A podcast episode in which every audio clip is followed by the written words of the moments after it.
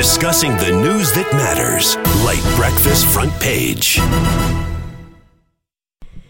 On front page with me this morning, Yiswaree Palansamy, senior correspondent at the Malay Mail, and Azam Wan Hashim from Ideas. Good morning, folks. Good morning. Jasmine. Good morning. Now, you know, there's a lot happening over at PKR, and now there's talk of a parallel Congress, but there will only be one official national Congress for PKR, says Party Advisory Council Chairman Datuk Sri Dr. Wan Azizah. You know, this is um, pretty sad that there's obviously this this huge conflict within. Uh, compare, you know, this to the days when BN was in power, when issues were kept kind of internal and private. Do you feel that it's better to be transparent and air your dirty laundry in public, or to handle everything internally without public knowledge? Yiswaree? I mean, I'm I'm not too sure where this idea of a parallel Congress came from because, I mean, to be very blunt, it's going to look very silly if they ever do it because they've been going around saying all's fine in the in the PKR house and and whatnot, which is obviously not the case. Well, eh, when it comes to airing your dirty laundry, you see, when you're a political party, you tend to have your issues and disagreements and whatnot. Well, um, compared to BN's time, they always picture a united front. Yes. Okay. Well, but uh, when it comes to political reputation and public reputation, that's that's a different case altogether. But with uh, with PKR, although it looks, you know, it's a healthy democratic practice for people to say what they want.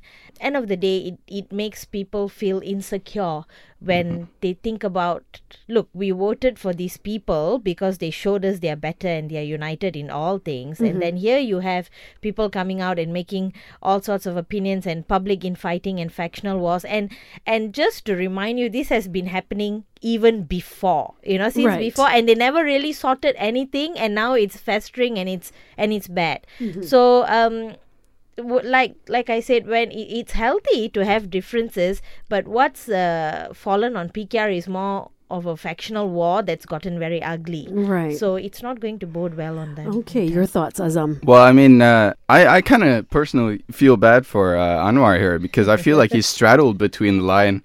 You know, on the other side, like you said, you know, they, they kind of want to practice this idea of an open democracy. Anyone can say whatever they like. But at the same time, this is quite detrimental to the party image. And, you know, this is supposed to be the, the future prime minister and Yeah. all this insecurity, you know, like this can affect Investors. the, the investors, exactly, the, the, the economic landscape. Right. So, as um, as regular folk, would you prefer that they kept this internal and not, you know, out there for everyone to have a gawk at? They, they can talk about issues, even the issues they have internally. I mean, it shows that hey, they, they do have disagreements. Or okay, you know, usually it comes over policy matters and whatnot, which is okay and it's good.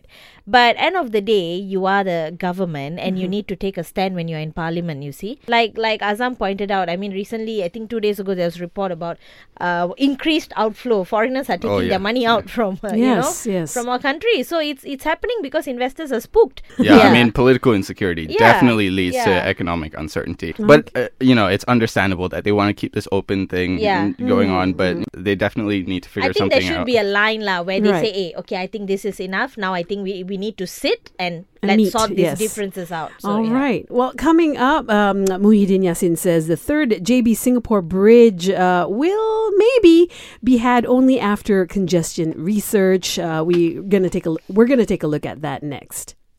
On front page with me this morning from Ideas Azam Wan Hashim and from the Malay Mail Yiswaree Palansamy and the much talked about third bridge linking Malaysia to Singapore will likely be decided only after a comprehensive research is carried out.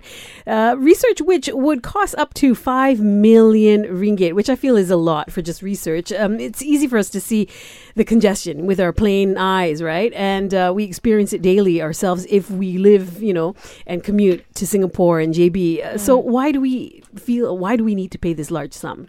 Actually, if you if you look at it, five million is not really a huge sum, Shaz, because the um, the bridge issue connecting Johor and Singapore has actually been um, it's actually been ongoing for years. I'm Right. from Johor. Okay, every other day we hear this, you know. So but it's a uh, study.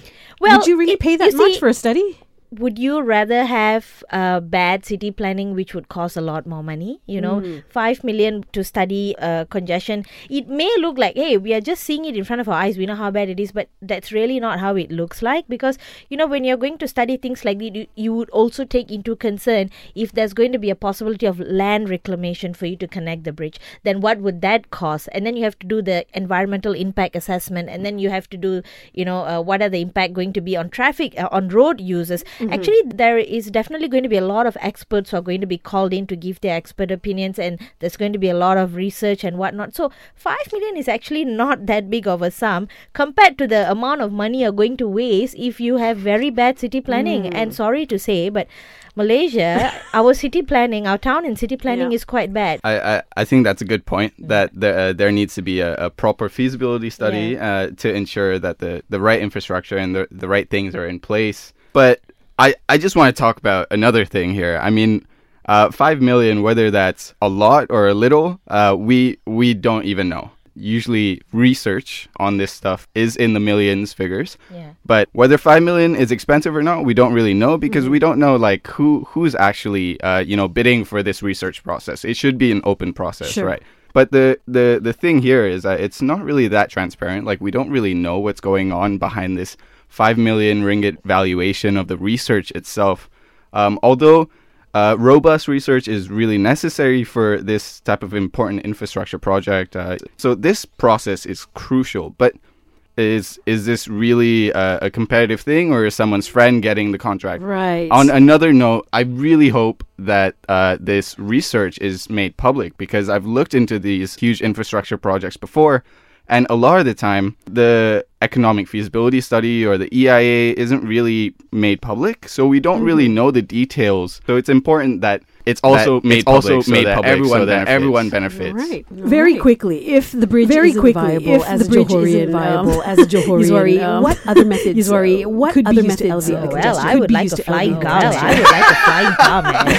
I mean, the research is ongoing. I mean, the research is ongoing. Give me the flying car. Singapore's got that air taxi already. So air taxi already. So you know, make a memorandum of you know, make a memorandum of understanding so we can extend the love service. I that's, like that. that's very innovative. You know, that's very innovative. You know. Yeah. So we use that. and then we forget about the five million. Okay, well, coming up next, Okay, uh, well, PM urges next, civil uh, servants PM to guide urges the civil poor servants out to of guide poverty. the poor That's out of next. poverty. That's next. On front page with me this morning from uh, Malay Mail, Yiswaree Palansamy from Ideas Azam Wan Hashim, and the PM has urged civil servants to guide the poor out of poverty. Um, uh, Tun Dr. Mahathir Mohamad said Malaysia can only move forward and become a modern nation on par with countries like Japan, South Korea, and China when the poor break free from poverty. Uh, through what practical methods are civil servants expected to actually spread the word and encourage the poor to work harder? Actually, that's really not a practical suggestion. I- I'm not sure how that came about, but you see, civil servants themselves, some of them Are struggling. are, are struggling financially, and why do we have policymakers in place if it's the civil servants who have to do their job? Policy policymakers are paid so much more out of taxpayers' money. They are the ones who who should be sitting down and looking for solutions. And uh, another thing is to point to certain countries and saying we should emulate whatever they are doing is mm-hmm. also not a very feasible idea. You should look at the poverty rate in South Korea and Japan and whatnot. Sometimes I feel we compare it on a very superficial level. We Right. do not mm. actually see what are they facing. There's been a lot of reports about how people, you know, post retirement they are struggling in South Korea and Japan. Mm-hmm. And have we even looked at the suicide rates? The professional suicide rates? That's you know, an among- interesting point. we have to compare on equal platforms. And th- there's no one size fits all you know. In Yeah. some countries they have um, their economic advantage is different. In our country we have natural resources. We, we are different. We should see how we can responsibly and sustainably capitalize on our resources and our expertise and not always compare to other countries when we Exactly. really have not seen what are the depths of things happening in those countries so Okay, Azam, what are your thoughts here? Okay, so let me just get down to uh, the the civil servant level, right? Um, I, I've actually gone down to certain areas where it's it's just government uh, offices and it's just civil servants, and these are like really rural areas of you know rice farmers, And I've seen that, you know, the civil servants themselves aren't actually that privy to, you know, government policies. Like some of them haven't even read what shared prosperity is.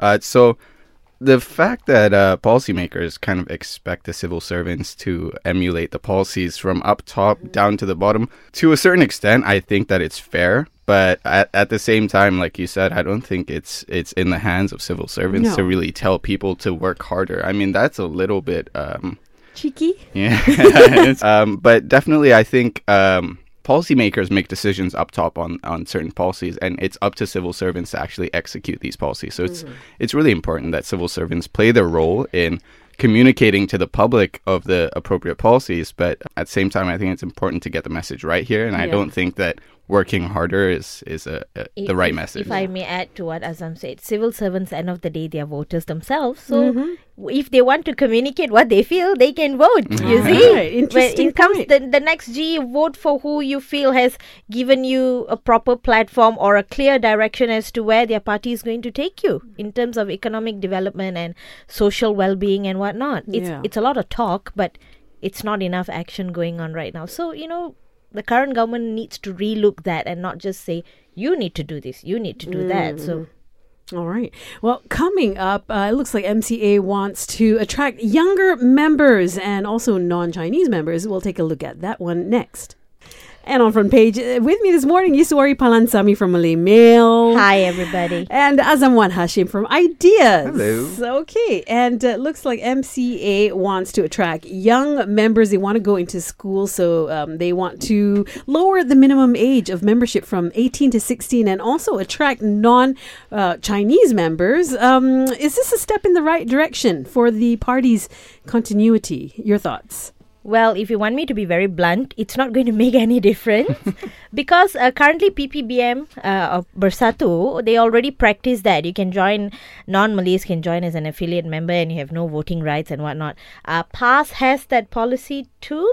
I feel like with regards to what MCA is trying to do here, it's not going to make any difference because end of the day, if you look at what they're proposing, you become an affiliate member, not a full member, and you do hmm. not have voting rights. So that's literally reminding you you're still not Chinese and you're a second class citizen in our party, which really doesn't make any difference because the ideal is to open up your membership to non-Chinese, so they should actually get the same platform as all other members. If Right. it's just going to be an affiliate member, then you'd rather just be a supporter of Punyokong outside lah. You don't have to like, you know. All right. I, I think you're definitely right. In, in in in practical terms, it has no difference whatsoever. Yeah. And I I don't think this is a new idea anyway. I think they wanted to implement this a while ago. But uh, in terms of the, the image and the vision and, and the fundamentals and principles of the, the party, I think it's dependent on um, how MCA uh, views the, the future of its party, you know, being open to, to non Chinese members. And I think this is definitely a play to attract the youth. So it's a survival tactic, I would say. Yeah. You know, but at the stay same time, I think yeah. it's definitely important. Uh, what does it mean uh, for MCA to say, look, we're open to non Chinese uh, members now? Uh, what does this say in terms of where they want to go in the future? Is it based on race race race based uh, uh, Politics. politics? I mean, the party is is representative of a, a, a- a Chinese uh, community, so it's interesting to see where they take Mm-hmm. this forward, or if it's just something small that they're not going to do. Well, you know, also uh, in that article, uh, they were saying something about going and into schools, you know, trying to do activities to kind of get more, Uh, I guess, youth involved. Learning about politics, I feel, is fine in school, but actually, ha- you know, having political parties coming into school to recruit potential members and conduct activities, I don't even know what that means. Yeah. Uh, What are mm. your thoughts here? No, I'm sorry, it's a dumb move because right now our education system needs to be rehauled and there's a lot of work that needs to be done. Mm-hmm. So that takes precedence over them wanting to go into schools. Mm. They Yeah. need to sort out their party issues first, not go into schools and you know Yeah. the kids are you know they are from previously they were already a bit confused with the change of medium English to Malay, the maths and science and whatnot and we don't need this actually. This is very Right. irrelevant. Well, I mean, it's understandable. You know, they're they're lowering the voting age, so it's important for uh, uh, kids now to learn about politics. But I don't think this is the right way for p- parties can, to actually they can go make in it and part of the syllabus where they teach about That's the right. systems and right. whatnot. That that's that's good enough. When they go to universities, they can get more involved in politics. Mm. All right. Well, you do have a point there. Now, coming up, uh, looks looks like more than 11,000 people have been displaced by floods in Kelantan and Terengganu. We're going to take a look at that headline next. On front page with me, Azam Wan Hashim from Ideas and Yiswaree Palansamy, senior correspondent at Malay Mail. And uh, it's wet over on the east coast and the north of Malaysia. More than 11,000 people have been displaced by floods in Kelantan, Terengganu, Kedah, and Perlis. And flood relief centers have been open. Food aid has been provided, but I feel, you know, I don't know how you feel about this, but is this just tackling the issue when it occurs as opposed to preventing it? This boils back uh, to the initial question which we were talking about earlier. It all boils down to city and town planning. Mm. Uh, you know, up in the north, uh, a lot, you know, the, the, the areas are still uh, uh, covered with forests and whatnot, a little bit more than what we have here.